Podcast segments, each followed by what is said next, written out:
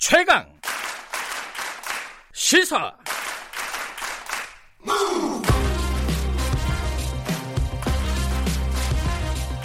지금 여러분께서는 김경래 기자의 최강 시사를 듣고 계십니다.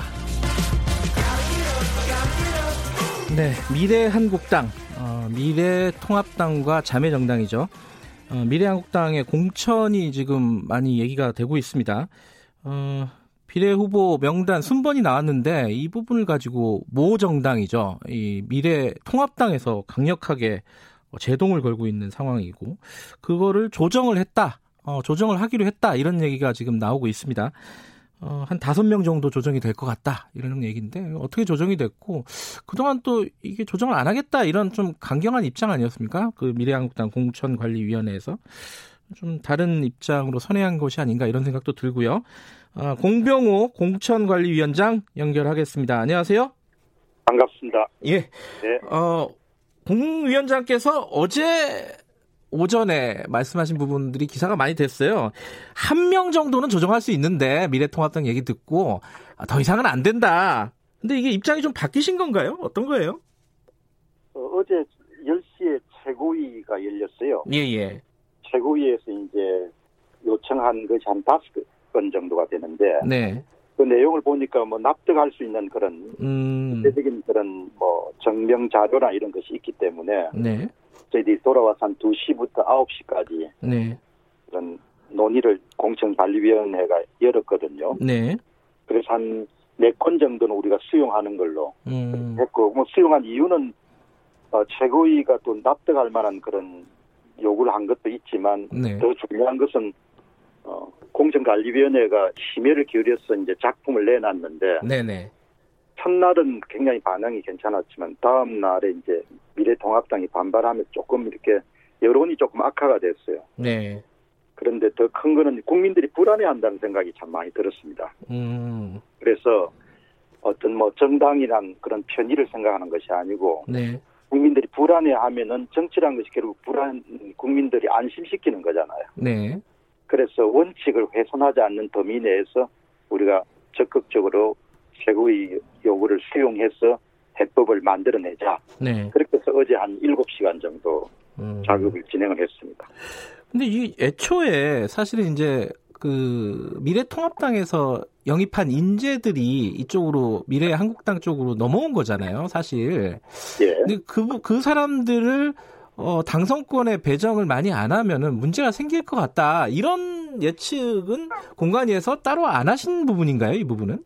일단 미래통합당하고 네. 미래한국당은 법적으로 독립적인 정당이지 않습니까? 네. 그리고 이제 제가 그 한선교 미래한국당 대표한테서 이 자리를 수락할 때 네. 당신이 정치를 하라고 하는 것이 아니고 정치를 바꾸어 달라는 그런 요구를 음. 받고 내가 수락을 한 거예요. 네네. 그러면 정치인으로서 유산 뭐 누구와 함께 부채를 지고 있거나 이런 게 전혀 없는 사람이고 뜻도 없는 사람입니다. 네네. 그래서 이제 그렇게 들어왔기 때문에 네. 아, 우리 헌정 역사상 어, 비례대표 후보를 선정한 가장 객관적이고 공정적으로 이 작업이 진행이 됐거든요. 그만큼 네. 독립적이었다는 뜻입니다. 음. 그럼 공천관리위원회가 이제 구성이 돼서 출범하게 되면은 공천 철학이 있을 거 아니에요. 네. 그러니까 어, 그 미래통합당에서 뽑으신 인재들도 훌륭한 인재들입니다. 예. 그런데 각 분야마다 이제 명망가 중심으로 많이 뽑으셨습니다. 음흠. 명망가. 근데 저는 이제 이번에 그 공천 심사를 하면서 어떤 생각을 한 거 하니까 나라가 지금 어, 상당히 위기 상황에 있다 이렇게 진단을 했어요. 네. 그리고 앞으로 향후 4년이 너무너무 어려워질 거다 이렇게 본 겁니다. 네.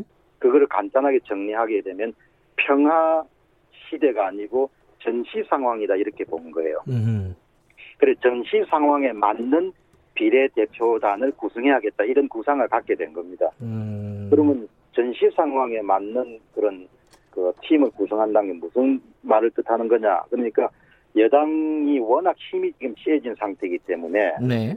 여당의 정책이나 주장이나 이런 것을 맞서가지고 대안도 제시하지만 또 때로는 말이나 글이나 논리나 이런 걸 가지고 싸울 수 있는 것을 만들어야겠다 음. 이렇게 생각을 많이 한 거죠. 예. 그 지역구 국회의원들은 대체로 지역구 주민 여론을 의식할 수밖에 없기 네. 때문에 대여의 협상이나 이런 부분에 대해서 좀 더 뚜렷하게 나설 수가 없습니다. 항상 이 중도를 지향할 수밖에 없죠. 네. 그래서 굉장히 좀 이렇게 젊고 또 전투력이 있고 네. 이런 사람을 전면 배치해야겠다 그렇게 생각해서 뭐 예를 들면은 그 남성들 같은 경우는 20, 30대의 보수 유튜브나 이런 사람들을 등용할 정도로 한 3명 정도를 원내에 진입을 시키려고 했죠. 네. 네, 그러니까 그런 일종의 공천 철학이 차이가 난 거죠. 예. 그러니까 그런 과정에서 예. 이제 대부분 미래통합당에서 선택하신 분들이 어떻게 하다 보니까 이 22권 밖에 이렇게 포진을 하게 된 겁니다. 예. 그러니까 예. 지금 전투력이 강한 사람들 위주로 어, 좀 선정을 했다 이런 말씀이시잖아요. 그렇게 하려고 했죠. 예. 그렇게 하려고 했는데 그것도 많이 이제 어, 대부분 그 마지막 조정 과정에서 네. 많은 분들이 어, 떠날 수밖에 없었기 때문에 네. 원래 저의 구상은 뭐 한 60% 정도 음. 이렇게 밖에 담을 수가 없었다. 그래서 그 과정에서 이제 어, 우리가 영입한 인사들이 왜 좋은데 그렇게 안 뽑았냐 네. 이렇게 되는 거죠. 예. 예컨대 그 1번 어, 배정을 받은 조수진 전 동아일보 논설위원 같은 경우 예. 이런 분들이 대표적으로 전투력이 강한 분이다 이렇게 보신 거네요. 그러면은? 그렇죠. 음. 예. 요번은 안 바뀝니까? 1번은? 1번은 뭐 거의 확정적이다. 그래서 음. 그 문제를 두고 이제 논의가 있었는데 네. 논의가 있었는데 어, 우리가 지향하는 이번에 공천 철학이 네. 강, 이 거대 여당에 맞서서 네. 야당의 목소리를 높일 수 있는 그런 데니까 예. 조수진 씨는 여전히 뭐 그렇게 유지를 하자 이렇게 했, 했죠. 이 한편으로 보면요. 이건 뭐 어, 간단하게 짚고 한번 여쭤보고 싶은 건데 이 국회라는 게 정치라는 게 이제 대화와 타협 이런 거 아니겠습니까?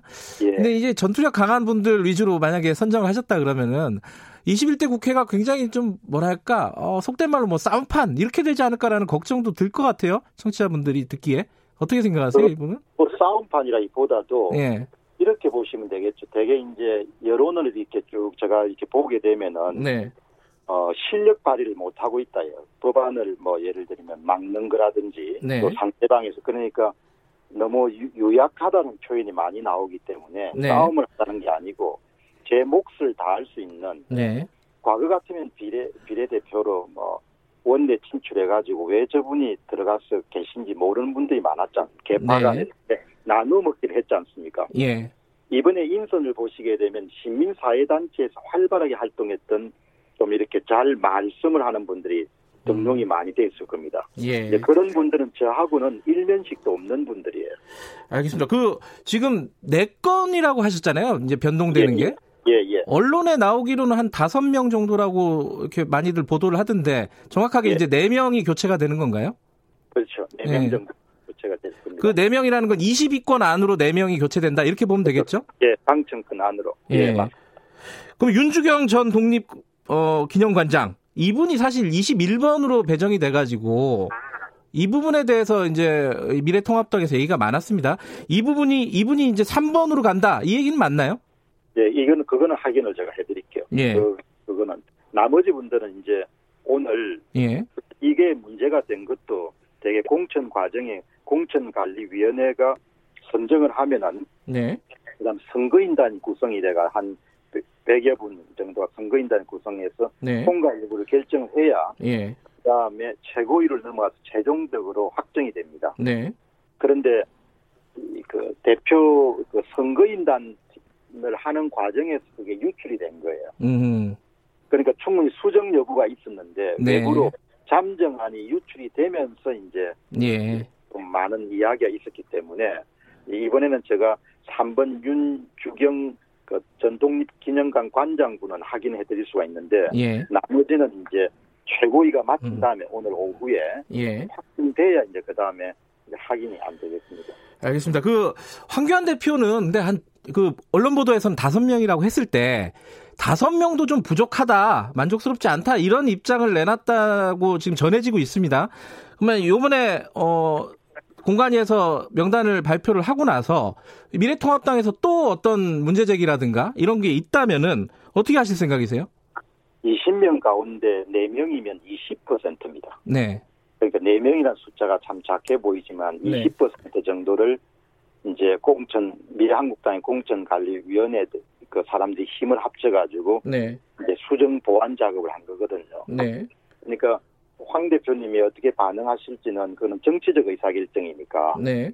알아서 하시겠지만 아마 어, 그분도 지금 선거가 28일 정도 남았고 예, 예. 얼마 남지 않았지 않았습니다. 예. 그 힘을 합쳐서 아마 나아가야 되기 때문에 예. 아마 그 부분에 대해서 충분하게 그렇게 고려를 하시지 않겠냐 생각이 들고 예. 뭐 저희들도 또 어, 마지막에 그런 그 원칙이 훼손하지 않는 범위 내에서 적극적으로 그런 그 불협화음을 봉합하는 차원에서 노력을 했기 때문에 네. 일이 좀 잘 처리돼서 어쨌든 선거에 이기는 것이 가장 중요하지 않습니까? 네, 네. 선거에 이기는데 도움이 되는 방향으로 그렇게 됐으면 좋겠습니다.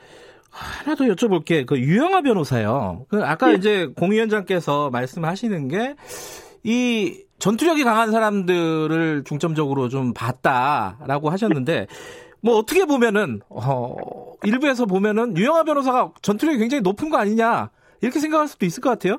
그리고 박 전 대통령이 뭐 능욕을 당했다. 두 번 칼질 당했다. 뭐 이런 얘기를 전했다고도 지금 유영아 변호사는 얘기를 하고 이거 왜 유영아 변호사는 탈락을 시킨 거예요? 이번에 보시면은 네. 이제 바깥 분들은 어 그 공천관리위원장이 뭐 옛날처럼 좌지우지 할 수 있다 이렇게 생각하실 수가 있는데 네. 이번에는 그 제가 그 공천 관리 과정을 굉장히 이렇게 혁신을 했습니다. 네. 그러니까 서류 심사의 점수가 주어지고 네. 면접 심사의 점수가 주어지고 그 다음에 그 80명을 컷오프 제도를 도입해 가지고 네. 성적분으로 80명을 자르는 겁니다. 음. 그래 그 과정에서 이제 40명이 선택되는 그런 제도를 우리가 도입해 가지고 네. 뒷말이 별로 없습니다. 음. 그러니까 컷오프에 떨어진 사람들은 누가 부탁하더라도 안 되는데 네. 그러니까 공천관리위원장이 압도적인 영향력을 행사하는 것이 아니고 네. 그 공천위원들 그 공관위원들이 대부분 점수가 다 나누어서 주어지는 거였어요. 예. 근데 그분들이 유영아 변호사가 개인적으로 훌륭하고 또 박 전 대통령의 메신저로서 역할을 충실히 해왔지만 당의 통합이라든지 그 다음에 당에 대한 기여도라든지 이런 부분들에 대해서 음.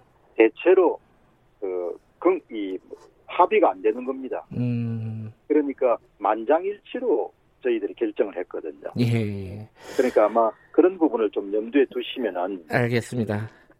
예. 그 미래통합당 황교안 대표 그리고 염동열 인재영입위원장 박형준 공동선대위원장 이분들을 지금 시민단체가 고발을 했습니다 선거법 위반으로 그러니까 한마디로 미래한국당 공천에 개입했다는 건데 이거는 불법이다 이거거든요 이거 어떻게 보세요?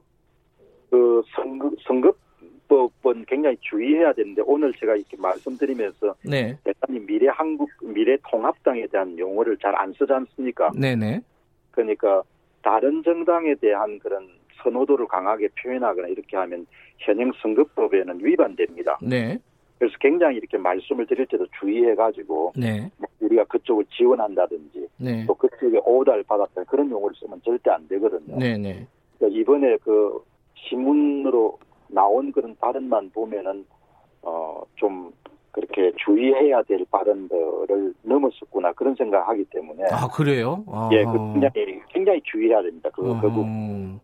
어, 저도 막 언어를 쓸 때는 네. 절대 그냥 무슨 뭐 모정당이 무슨 뭐 뭘 했어 이런 이야기를 절대 쓸 수는 없죠. 그러니까 미래통합당에서 이 미래한국당 공천에 대해서 살짝 선을 넘었다 이렇게 보시는 거네요. 선을 넘었다기보다도 네. 법적으로 문제가 될 수 있는 그런 음. 발언을 꼬투리를 잡을 수 있는 거죠. 꼬투리를 음. 우리가 야당이지 않습니까? 네네. 야당이 있는데 여당은 좀 봐줄 수가 있는데 야당은 항상 그 매사를 조심하지 않으면은 예. 상대방이 그냥 당신이 법을 위반했다 이렇게 이야기하는 건 대책이 참 없지 않습니까? 알겠습니다. 오늘 예. 발표되는 거죠 명단은? 그럼요. 예. 그럼요. 오늘 알겠습니다. 다 봉합대가 다 끝날 겁니다. 예 여기까지 듣겠습니다. 고맙습니다. 네, 고맙습니다. 네. 미래한국당 공병, 공병호 공천관리위원장이었습니다.